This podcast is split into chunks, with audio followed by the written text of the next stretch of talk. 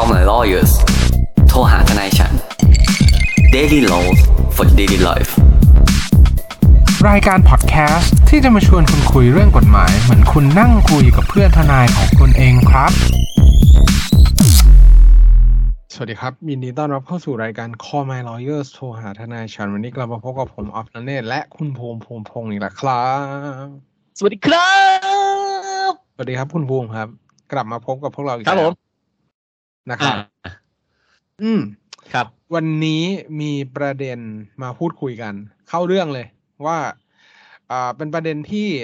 อ่านข่าวเนี่ยเอ่อแล้วมันค่อนข้างที่จะมีประเด็นน่าพูดคุยกัน ในเรื่องทรัพย์สินทางปัญญา ซึ่งก็เป็นเรื่องเป็นกฎหมายที่มีความสำคัญมากในในเชิงของการประกอบธุรกิจเนาะแต่ครับอ่าต้องบอกอย่างนี้ว่าหลักการของทรัพย์สินทางปัญญาเนี่ย ก็ค่อนข้างดีครับ หมายความว่าก็คุ้มครองประโยชน์ที่มันอ่าเป็นเป็นทรัพย์สินประเภทหนึ่งที่สามารถสร้างรายได้ได้ คุ้มครองผู้คิดค้นผู้ที่อ่าสามารถประดิษฐ์ หรือว่าสร้างสรรค์ผลงานใดๆต่าง ๆ เนี่ย ให้ตัวเองเนี่ยสามารถอ่าหาประโยชน์จากงานสร้างสรรค์ใด ๆ ต่างๆ ได้ สิ่งที่เราเคยพูดกันไปแล้วเนี่ย เราต้องย้อนกลับไปก่อนว่าทรัพย์สินทางปัญญาที่เห็นได้ชัด ๆ เลย สามอัน ผมอะขอสรุปง่าย ๆ ก็คือหนึ่งลิขสิทธิ์ก็คือเกี่ยวกับพวกงานครับผมประพันธ์ งานศิลปะต่างๆ เพลงอ่าอ่าอ่าอ่าวิดีโอภาพยนตร์ต่างๆ อ่าทรัพย์สินครับทางผมปัญญาประเภทที่สองก็คือตัวเครื่องหมายการค้า หรือว่าอืม branding ต่างๆ good view ความน่าครับเชื่อถือความอ่าจุดขายจุดโฆษณาจุดแข็งของแบรนด์ต่างๆ อย่างเช่น อ่า ยี่ห้อเครื่องดื่ม ยี่ห้อ อ่าเสื้อผ้ายี่ห้อแฟชั่นยี่ห้อรถยนต์ประมาณนี้ อันนี้ก็จะเป็นหมครัวบดผมเครื่องหมายการค้าแล้วก็ครับอ่าทรัพย์สินทางปัญญาสุดท้ายที่เรามักจะรู้จักกันก็คือตัวสิทธิบัตรอืมถ้าพูดกันง่าย ๆ ก็คือ พวกสิ่งประดิษฐ์ต่างๆดีไซน์ in California ใช่ไหมก็คือ innovation นั่นแหละ คืออะไรต่างๆ ที่เขาแบบเอ่อ คิดค้นขึ้นมานวัตกรรมใหม่ๆ อะไรเงี้อืยมอันเนี้ยครัก็บจะเป็นพวกสิทธิบัตรเนาะซึ่งหลายๆ คนจะสับสน ก็บางคนจะเรียกทุกอย่างเลย แม่งพวกนี้รวมกันเลยว่า ลิขสิทธิ์ครัผิดลิขสิทธิ์ผิดลิขสิทธิ์ผิดลิขสิทธิ์ลิขสิทธิ์อืมลิขสิทธิ์อะไรเงี้ยจะมาอย่างนี้กันเลย ซึ่งมันก็อ่านเราก็ต้องบอกว่ามันก็ไม่ใช่อย่างนั้นแต่ไม่เป็นไร แต่อย่างน้อยต่อให้คุณ concern เรื่องการผิดลิขสิทธิ์เนี่ยแปลว่าคุณ concern เรื่องทรัพย์สินทางปัญญาแล้วครับซึ่งเราต้องบอกว่าทรัพย์สินทางปัญญาเนี่ยเป็นกฎหมายที่เราค่อนข้างให้ความสนใจเป็นอย่างมากถูกปะเพราะว่า เราก็ได้ร่ำเรียนมาทางนี้ ไม่ได้บอกว่าเก่งนะครับ เรียนมาไม่ได้แปลว่าเก่งเป็น nature ของคุณจะเห็นหลายพวกเราคนที่เรียนจบมาครับเออหลายๆคนจะเห็นว่าเรียนจบมาแล้วก็ไม่ได้เก่งเรื่องนั้นๆก็มีแต่ถามว่าเราชอบไงก็ไม่รู้ทำได้ดีหรือเปล่าแต่ชอบอย่างนี้ดีกว่า ซึ่งวันเนี้ยคุณออฟก็ส่งข่าวเข้ามาในกลุ่มเว้ยบอกเฮ้ยคุณภูมิคุณแนทวันนี้ทำเรื่องนี้กันไหมอ่าครับเป็นเรื่องของอะไรรถยนต์เทียบอืมนะครับ ถ้าคุณเนี่ยอ่ามีรถหรือว่าคุณจะมีรถอะไรก็ตามอะครับ เวลาคุณไปซ่อมเนี่ยถ้าถ้าคุณไปซ่อมที่ศูนย์ที่เป็นศูนย์ของรถยี่ห้อนั้นๆเนี่ยเขาจะขายอะไรให้คุณเป็นอะไรจริง ที่เขาผลิตไว้โรงงานเขาซื้อมาถูกต้องตามกฎหมายอ่าในราคาศูนย์ซึ่งบางครั้งราคาศูนย์ที่เราไปเนี่ยคุณออฟมันก็ค่อนข้างจะแพงกว่าปกติครับถูกไหมเพราะเราเขาขายความมั่นใจด้วยอ่าอันนี้อืมเดี๋ยวเราครัมาบพูดกันมันมีฟังก์ชันนี้เหมือนกันนะครับครับผมแต่หลายๆคนเนะฮะพอรถหมดอ่าประกันหรือหมดวารันตีที่เข้าศูนย์ได้อย่างเงี้ยนะครับเขาก็จะไปเข้าข้างนอกเว้ยอู่นอกอ่าครับ ซึ่งอู่นอกมันจะมาพร้อมกับว่า สมมุติว่าหัวเทียนอะไรอย่างเงี้ยเขาบอกเอ้ยพี่ เอาอะไรแท้อะไรเทียบ อ่า อะไรแท้ก็คืออะไรแบบที่ศูนย์ขายให้เราว่าแหละนะครับครับแต่ราคาก็เดี๋ยวก็อาจจะถูกกันนิดหน่อยอืมถูกไหมครับอะไรเทียบก็คืออะไรประเภทเดียวกัน อ่า แต่ตียี่ห้อมาต่างกันนะอืมต้องบอกงี้ครับคุณภูมิอ่าให้ปูพื้นฐานเรื่องเรื่องอะไหล่นิดนึง ว่าตัวอะไหล่เนี่ยในในวงการของของในทุกๆ เกี่ยวกับโปรดักชันเนี่ยเขาจะใช้ส่วนมากจะได้ยินคำว่า OEM คือ OEM อ่าเนี่ยครับจะวิ่งเข้ามา OEM เนี่ยต้องต้องเล่าอย่างนี้ก่อนว่า OEM ย่อมาจาก Original Equipment Manufacturer นั่นหมายความว่าบริษัทผู้ผลิตจริง ๆ ของมัน แต่ว่า OEM เนี่ยก็คือแบรนด์แบรนด์หนึ่งเนี่ยไปจ้างบริษัทหรือโรงงาน OEM พวกเนี้ยผลิตให้กับตัวแบรนด์นั้นๆ อย่างเช่น ยกตัวอย่าง โดยที่ไม่มีส่วนได้เสีย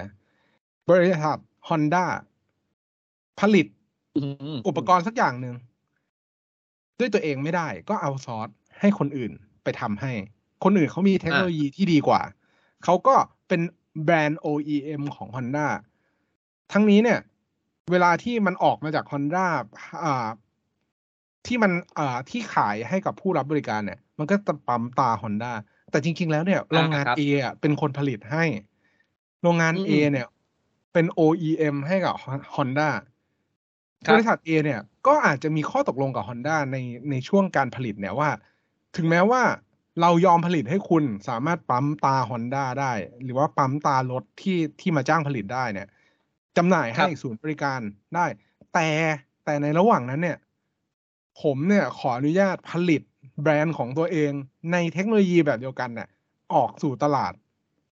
ในคุณภาพอืมใกล้เคียง ใกล้เคียงกัน อาจจะไม่เหมือนกันร้อยครัเปอร์บเซ็น ใกล้เคียงกัน อาจจะมีการปรับแต่งนิดหน่อย ที่ทำให้อะไหล่ Honda เนี่ย มีแบรนด์ที่แบบได้คุณภาพตามที่ Honda ต้องการ แต่ว่า OEM เนี่ย ถือว่าโอเค ใช้ได้แต่ผลิตมาจากโรงงานเดียวกัน ครับอืมเออซึ่งเอาจริงๆแล้วเนี่ย ไอ้พวกเนี้ยเออเราต้องบอกก่อนว่าเทรนด์มาร์กนะครับ หรือว่าทรัพย์สินอ่า หรือว่าเครื่องหมายทางการค้าเนะครับ มันมีเขาเรียกฟังก์ชันเนาะ ฟังก์ชันคือมันครับมีเขาเรียกอะไร ฟังก์ชันภาษาไทยคืออะไร คือคุณลักษณะเออเออมีลักษณะหนึ่ง มีคุณลักษณะหนึ่งของเครื่องหมายการค้าเนี่ย ก็คือเขาเรียกว่า quality mark หรือว่าคุณค่าเชิงคุณภาพอะไรเงี้ย บางครั้งเนี่ยครับ เราไปซื้อสินค้าเนี่ยอะสมมติว่าผมชอบกิน KFC เนาะผมแบบรักผู้พันมาก อันนี้เป็นเรื่องจริงด้วยนะ คือผมรู้แหละว่าไก่ทอดผู้พันเนี่ย แม่งไม่ได้อร่อยที่สุดในโลกเว้ย เออ มันอาจจะมีแบบไก่ทอดของป้า เชื่อดิป้าแตงหัดใหญ่อะไรเงี้ย ที่แบบขายไก่ทอดหัดใหญ่ที่แม่งแบบหอมเจียวดีๆนะกินกับข้าวเหนียวร้อนๆไก่นุ่มๆแต่หนังกรอบกัดไปชึบกัดไปชึบอย่างเงี้ยอะแต่คือบางครั้งเนี่ย เราเห็นอ่าไก่ย่างป้าแตงไอ้ไก่ทอดป้าแตงที่กรุงเทพเนี่ยเราเห็นชื่อเดียวกันเลยเว้ย เราไปซื้อเฮ้ยไม่เหมือนไม่เหมือนที่หัดใหญ่ใช่ไหมครับอืมแต่ไอคุณภาพของพวกเอ่อเครื่องหมายการค้าอย่าง KFC อย่างเงี้ย คุณมั่นใจได้ว่าคุณจะได้คุณภาพของไก่ทอดแบบเนี้ยในทุกที่ เออ มันคือแบบหรือว่าความต่างมั่กันนใจไม่เยอะมาก ต่างกันไม่เยอะมาก ก็อ่าคืออาจจะมาจากโรงงานการผลิต หรือว่ากระบวนการผลิตอืมเดียวกัน อยู่ที่การทอดแล้วแหละ ว่าพนักงานที่กรุงเทพกับพนักงานที่หัดใหญ่ ทอดเหมือนกันหรือเปล่าม คือจริง ๆ แล้วเขาซึ่งมีโปรโตคอลเข้ามาเข้ามาควบคุมแหละ แต่ว่า อ่าด้วยครับปัจจัยหลาย ๆ อย่างเนี่ย มันอาจจะทำให้คุณภาพต่างกันเล็กน้อย แต่ยังอยู่ในเบสไลน์หรือว่ามาตรฐานเดียวกัน อืมครับ ซึ่งการไปซื้อไก่ทอดเนี่ยนะครับ ไก่วะซึ่งการไปซื้อไก่ทอดเนี่ยนะครับ คุณก็จะเห็นว่าเออคุณจะได้คุณภาพอย่างนี้ ถ้าคุณเชื่อในเอ่อ quality mark ของ KFC เนาะของ trade ครับ mark KFC ใช่ไหมครับ ซึ่งเหมือนกัน การที่คุณซื้ออะไหล่แท้อะไหล่เทียมเนี่ยนะครับ ไอเรื่องของอ่ารถยนต์ Honda อย่างเงี้ยนะครับ คุณเนี่ย โอเค คุณน่ะ จะมั่นใจไหมล่ะ สมมุติว่า อ่า ไอของแท้ OEM เนาะเขาผลิตมาให้ชื่อ Honda ครับแต่เขามาผลิตของเขาเองนะครับ แบบอันได้รับอนุญาตแล้วนะแบบเอาว่าไม่ตีกันนะ เป็นอื OEM มแบรนด์ตีว่า Honda แบบอนุญาตแล้วนะแต่ด้ามครับเป็นดูนะ Honda คุณมั่นใจว่าล่ะไอ Honda เนี้ยผลิตที่เดียวกันอะคุณภาพมี qual- มี QC เช็คทุกอย่างเท่า Honda ไอ Honda เหมือนกัน ถูกไหมอืมใช่บางครั้งคุณอาจจะยอมจ่ายเพิ่มในเปอร์เซนเทจประมาณสิบยี่สิบเปอร์เซ็นต์สไลด์นิดนึงห่างกัน แล้วคุณก็ได้คุณภาพที่คุณโอเค คุณสบายใจแล้วกัน คือนะครับต้องบอกงี้ว่า process ของการติดแบรนด์ลงไปเนี่ยนั่นหมายความว่าคุณรับไปซึ่งคุณภาพในมาตรฐานระดับเดียวกันของแบรนด์ ยกตัวอย่างอย่างเช่น ตัวอย่างของคุณภูมิก็ได้เรื่องการผลิต OEM แบบเนี้ย คุณรู้ได้ไงว่าบริษัทที่เขาผลิตแล้วเนี่ย ที่เป็นอะไหล่เทียบเนี่ย มันจะมีการ double check อีกทีหนึ่งเพราะว่าท้ายที่สุดแล้วเนี่ย เวลา OEM ผลิตให้ Honda เนี่ย Honda อาจจะเพิ่ม process ขึ้นมาหนึ่งว่าเฮ้ยก่อนที่เรามาขายในศูนย์บริการเนี่ยคุณต้องมีการ test ก่อนนะ ว่า OEM พวกเนี้ยที่ผลิตให้น่ะ มีมาตรฐานเท่าไหร่ มันใช้ได้จริงครับนะ มันเปลี่ยนไปแล้วมันหาย อ่าอะก็เป็น process เพิ่มขึ้นมา เพราะฉะนั้นมันก็จะสกรีนของที่มันไม่ดีเนี่ยออกไป แต่ถ้าครับเป็นของที่ผลิตจาก OEM ผลิตแล้วก็ขายเลยเพ ราะว่าขายในแบรนด์ของตัวเองแล้ว อยู่แล้วก็อืมก็เป็นชื่อเสียงของแบรนด์เป็นแบรนด์ OEM อยู่แล้ว เพราะฉะนั้นอะ มันก็เป็นแบรนด์ที่ไม่ใช่ติดแบรนด์ของเจ้าของรถอยู่แล้ว ส่วนที่สองเลยก็คือ OEM เนี่ย คุณมั่นใจได้ไงว่าตัว OEM เนี่ย จะเป็น OEM ตลอดไป หมายความว่า คุณรู้ได้ไงว่า OEM เนี้ยมันจะหมดสัญญาเมื่อไหร่ แล้วเทคโนโลยีที่มันผลิตครัลบงไปเนี่ย มันจะหยุด หรือว่าเป็นเทคโนโลยีที่ Honda ให้ใช้ หมายความว่า Honda คิดค้นแล้วก็อนุญาตให้เขาผลิต แต่ว่าพอวันหนึ่งแล้วเนี่ยเขาไม่มีสิทธิ์ที่จะใช้ นั่นหมายความว่าคุณก็มีความเสี่ยงที่จะซื้อของที่ไม่ได้ถูกต้องตรงตามแบบ หรือว่าตาม specification หรือว่าคุณลักษณะอันนั้นน่ะที่จะมาใส่กับรถคุณครับมันก็เป็นแลกกันมาด้วยราคาด้วยด้วยอ่าปัจจัยทางด้านราคาเข้ามาเกี่ยว ครับ ซึ่งเอาจริงๆแล้วเนี่ยไอไออย่างที่คุณออฟพูดอันนี้น่าสนใจมากเลย เพราะว่าบางครั้งเราเซ็น OEM นะครับผม มันมีการแชร์พวก innovation เนาะสิทธิบัตรให้กันถูกปะแล้วสิทธิบัตรของพวกอ่าอย่าง Honda อย่างบริษัท Toyota รถยนต์ ไม่ว่าจะเป็นยี่ห้ออะไรก็ตามเนี่ยเขาบริษัทใหญ่ๆ พวกเนี้ยเขามี research and development อยู่แล้ว ถูกไหมครับ เทคโนโลยีของเขาเนี่ยพัฒนาอยู่ตลอดเวลาถูกปะบางครั้งสมมติว่าผมเปิดโรงงานเซ็นกับ Honda เมื่อสิปีที่แล้วเนี่ยผมก็เรียนรู้นะพนักงานผมก็เอาไปเรียนรู้เทคโนโลยีมา แต่ปัจจุบันสิปี Honda กับตอนเนี้ยเฮ้ยมันไกลมากเลยนะเว้ย ครับ ผมอาจจะผลิตของเทียบที่หน้าตาเหมือนกันนะแต่ข้างในอะ คนที่มีความรู้ด้านวิศวกรรมจะรู้เลยว่ามันต่างกัน ซึ่งไม่ใช่อืมผม ครับถูกปะคือ แต่แต่เราบอกว่าอะแต่สุดท้ายของเทียบก็จะสั่งมาอย่างเงี้ย ของเทียบคือเทียบบอยไม้ไม่ใช่ของเทียมนะของเทียบ ซึ่งเอาจริงมันก็เป็นของของจริงแหละของของที่ใช้ได้จริงอะไม่ได้เทียมแต่แบบเป็นแค่ไม่ใช่แบรนด์นั้นเท่านั้นเองครับซึ่งคำถามกลับมาครับผมตามข่าวเนี่ย ตามที่ผมเข้าใจข่าวเนี่ยมันไม่ใช่ของเทียมเนาะ มันคือการผลิตสินค้าอะไหล่หรืออะไรต่างๆ ของรถยนต์นั้นๆเนี่ย แล้วก็มาทำว่าเป็นแบรนด์เขาเลยเว้ย อืมครับ ใช่ป่ะคุณรอบ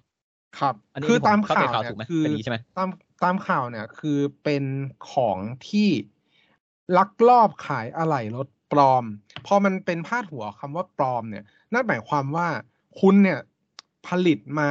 โดยที่ไม่ได้รับสิทธิ์ในการผลิตหรือไม่ได้รับอ่าตัว อนุญาต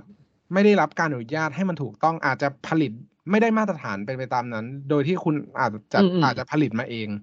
แล้วครับณดันไปใช้แบรนด์หรือว่าใช้ตราของบริษัทนั้นๆ เนี่ย แปะเข้าไป อืม มันต่างกันนะก็คือต่างกันระหว่างของแท้อืมกับของเทียบ ที่เขาผลิต OEM มาถูกต้อง อันนี้คือคุณผลิตมาเป็นของแท้ แต่จริงๆ แล้วคุณไม่ใช่นะ คุณผลิตให้มันเป็นของแท้เนี่ย แต่แต่คุณไม่ได้ คุณไม่ได้อนุญาตมา อืม ครับ เราต้องมาปูพื้นฐานไวๆนิดนึงนะฮะนี่เราขอข้ามเรื่องสิทธิบัตรมาเนาะตอนนี้เรากระโดดข้ามจากสิทธิบัตรเนี่ย มาที่เครื่องหมายการค้าแล้ว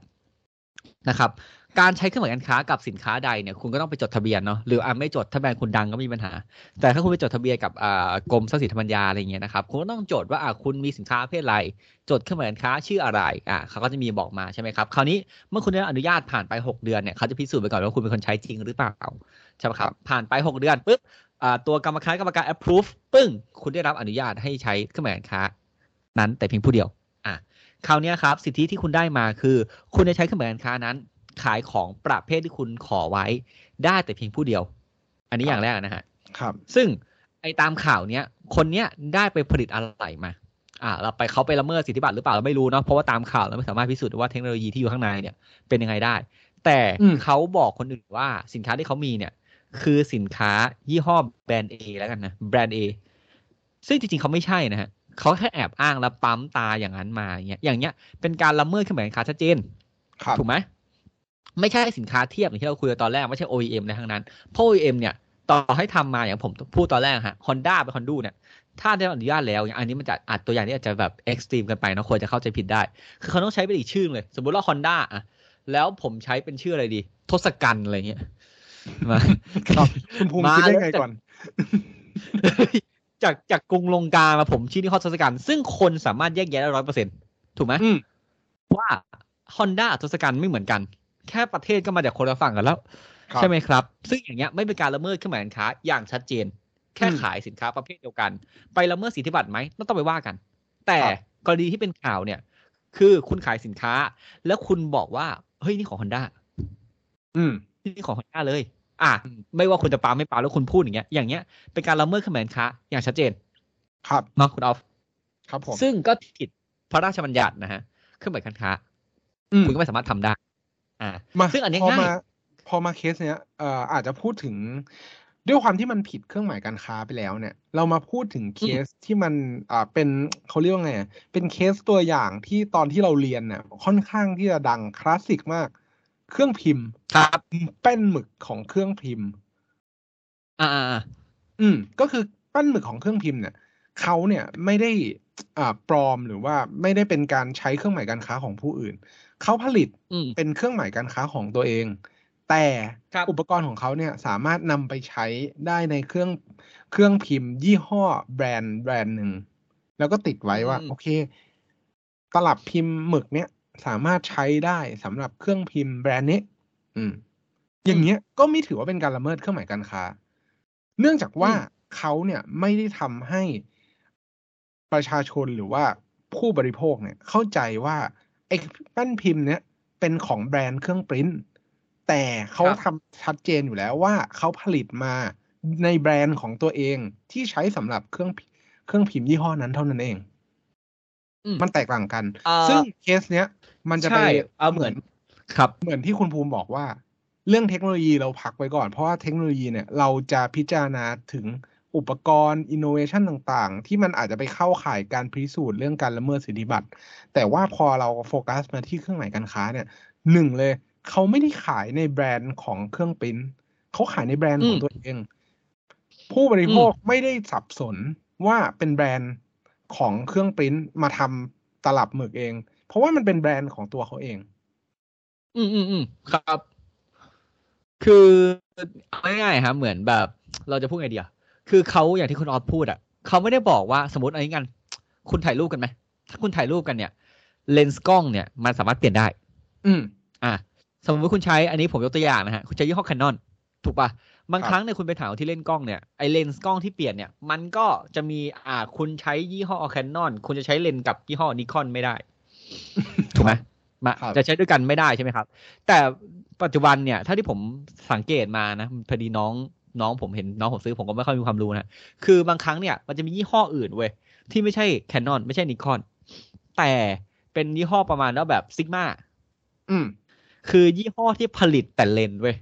แล้วคุณครับจะเอาไปเสียบอะไรเขา customize ให้เขาปรับแบบนั้นให้อืมซึ่ง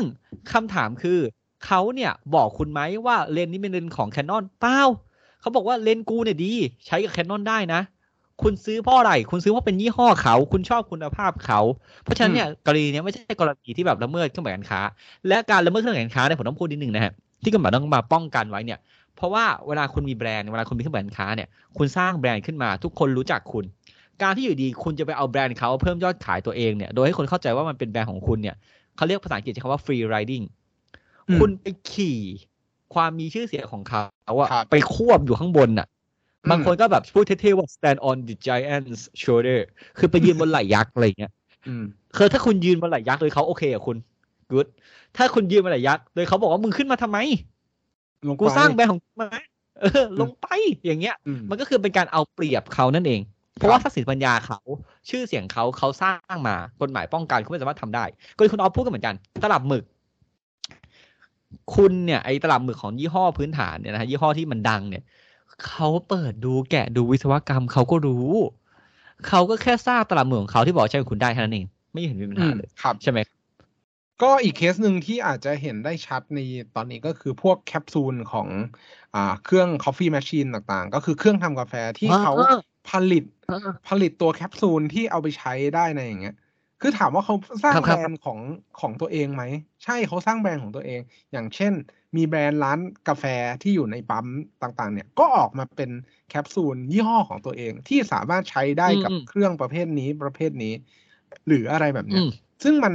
พูดถึงว่าเขาเป็นคนผลิตแล้วก็เป็นแบรนด์ของตัวเอง ไม่ได้อ้างอิงไปที่ตัวแบรนด์ของเครื่องผลิตไอ้ยเครื่องทำกาแฟยี่ห้อนั้น หรือ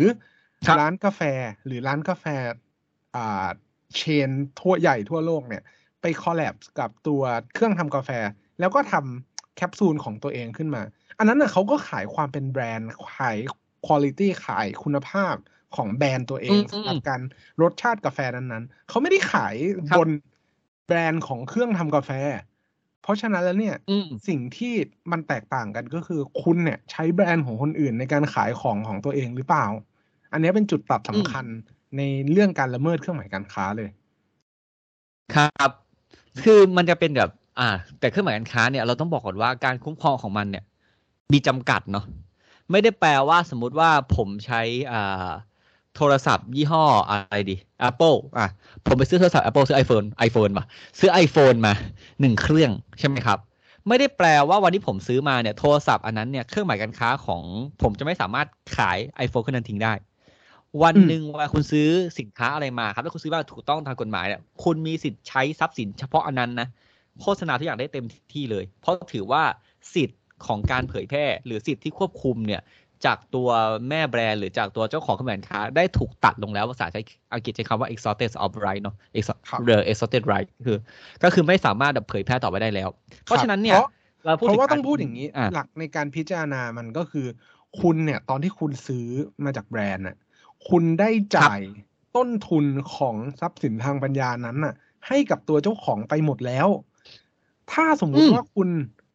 ถ้าสมมุติว่ามันไม่ใช่กระเป๋ายี่ห้อเนี้ยหรือว่ามันไม่ใช่ครับอ่า โทรศัพท์ยี่ห้อ Apple เนี่ย มันจะมีมูลค่าเกือบครึ่งแสนไหม มันก็ไม่มี แล้วทำไม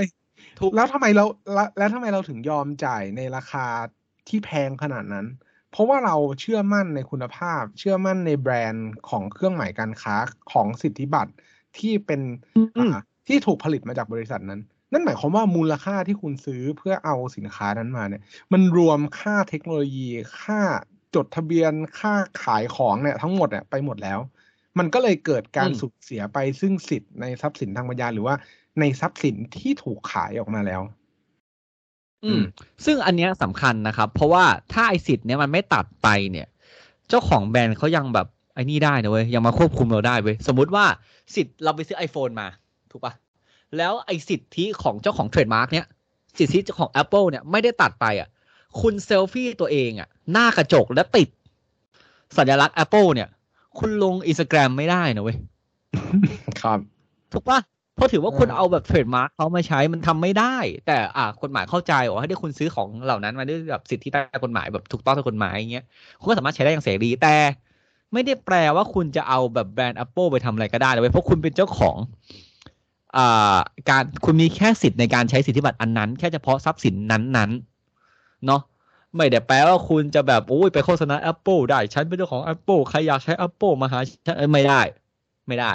เพราะว่ามันมีแค่ตรงนั้น ซึ่งถ้าเราจะพูดประเด็นเนี้ยการ resell เนี่ยสินค้าเนี่ยเราอาจจะต้องพูดแยกไปอีก EP หนึ่งเพราะว่า EP นี้เราทำไม่ยาวมากนะครับ แต่ถ้าผู้ฟังเนี่ยอยากฟังแล้วกันว่าแบบไอการ resell ของเนี่ยไอพวกพ่อค้าแม่ค้านัก reseller เนี่ยที่ไปซื้อมาแล้วขายต่อเนี่ย หรือว่าการแบบว่า อะเราเป็น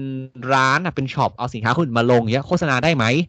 อ่านอะไรได้หรือเปล่าเนี่ยถ้าผู้ฟังอยากฟังนะถ้าผู้ฟัง inbox เข้ามาเดี๋ยวเราทำ EP แยกให้ครับซึ่ง EP นี้จะยาวไปนะฮะซึ่งอะเราขอสรุปนิดนึงนะครับ ไอของเทียบของแท้เนี่ย เอาไว้ง่ายเลย ถ้าคุณดูของเทียบแล้วคุณรู้ว่าคือของเทียบอะมาทำได้เว้ยไม่ผิดอืมผลิตได้ แล้วครับแจ้งคุณแต่แรกว่าเอ้ยพี่ ของเทียบปะอะ ถ้าเราตอบว่าโอเคเรายินดีซื้ออย่างเงี้ยอย่างเงี้ยทำได้ แต่ถ้าเมื่อไหร่นะครับ คุณไปเจอของแท้เว้ยที่แม่งไม่แท้อืม เออ อย่างเงี้ยอย่างเงี้ย หรือว่าของแท้ที่คุณจะเห็นเลยตามแบบ อ่าร้านที่แบบเปิดท้ายอะไรอย่างเงี้ยที่บอกว่าเออของแท้ของยี่ห้อนี้แหละ แต่ไม่ผ่าน QC ของเขาเองอะไรเงี้ย อันนี้อาจจะต้องมาดูกันว่าอาจจะเป็นการละเมิดข้อหมายครับค้าได้อืถ้ามคุณซื้อเพราะว่าคิดว่าเป็นของแบบแบรนด์นั้นๆเนาะเอาง่ายๆคิดเป็นไมล์คุณคิดเลย ตอนแรกครับว่าสินค้าที่คุณจะซื้อเนี่ย มองเป็นของใคร ถ้าคุณมองเป็นของเจ้าของแบรนด์ไอ้ที่อันนั้นนะผิด ครับ เพราะว่าท้ายที่สุดแล้วต้องบอกอย่างนี้ว่า ในของปลอมเราเราเราขอใช้คำว่าของปลอมแล้วกัน ของปลอมคือพยายามเรียนแบบอะพวกเนี้ยมันมีในทุกวงการจริงๆนะหมายความว่าทุกทุกวงการทุกทุกสินค้าที่มีแบรนด์อะ มันย่อมมีของปลอครัมบเสมออืมไม่ว่าจะคุณจะเป็นอะไรก็แล้วแต่ขนาดไอ้หน้ากากอนามัย ที่ตรวจโควิดอ่าหรือว่า ATK จริงเหรอ ยังมีของปลอมเลยเฮ้ยจริงเหรอหน้ากากอนามัยใช่มีของปลอม ครับเออไม่เคยรู้เลยตอนเนี้ยก็ประเทศจีนยังมีการผลิตไข่ปลอม อันนั้นอะอันนั้นอาจจะไม่เกี่ยวอ่าก็คืออ่าก็คือมันมันมีในทุกๆวงการหมายความว่ามันมีในทุกๆ production ถ้าสมมุติว่าแบรนด์ที่มันมี มีชื่อเสียงอะ อืม ขอขอขัดนิดนึงไข่ปลอมนิสสันไหมคุณออฟไม่ไม่ใช่ไม่ใช่ไข่ปลอมเนี่ย คือเป็นอาหารไม่ใช่อ๋ออ๋อผมผมนึกว่าแอนไม่ใช่ใช่ป่ะอันนั้นอันนั้นมันอย่างอื่นปลอมใช่ไหมแต่แต่ตัวเคไม่ใช่ไม่อะไข่เหมือนกันโอเคนั่นแหละครับ ทีนี้รู้จักทนายคุณแล้วนะครับ ผมว่าการที่คุณจะซื้อของเทียบของแท้มันไม่ผิดเอ่อเครื่องหมายการค้าหรอกครับ ผม แต่ถ้าคุณซื้อของปลอม อันนี้ผิดนะครับ ก็แต่คุณคนซื้อคุณไม่ผิดอยู่แล้วแหละนะฮะไอ้คนขายซวยนะครับ แต่ถ้าคุณซื้อของปลอมมาเนาะสมมติคุณเต็มใจซื้อคุณรู้อยู่แล้วแล้วคุณภาพไม่ดีอะคุณลองทักไปถามเขาพี่เขาของปลอมเหรอเขาให้คุณคุณเขาให้คุณคืนเงินชัวร์เชื่อผมนะครับเชิญคุณออฟครับ ก็หวังเป็นอย่างยิ่งว่าท่านผู้ฟังทุกท่านจะสนุกไปกับพวกเราใน episode นี้ หากท่านผู้ฟังท่านใดมีข้อสงสัยข้อเสนอแนะ สามารถติชมฝากหาพวกเรา Call My Lawyers ได้ที่เพจ Facebook YouTube หรือช่องทางที่ท่านรับฟังอยู่ในขณะนี้ครับสำหรับวันนี้ต้องขอลาไปก่อน สวัสดีครับ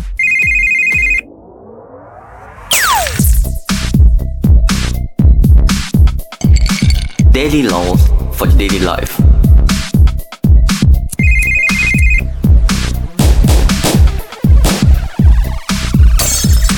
Daily laws for daily life.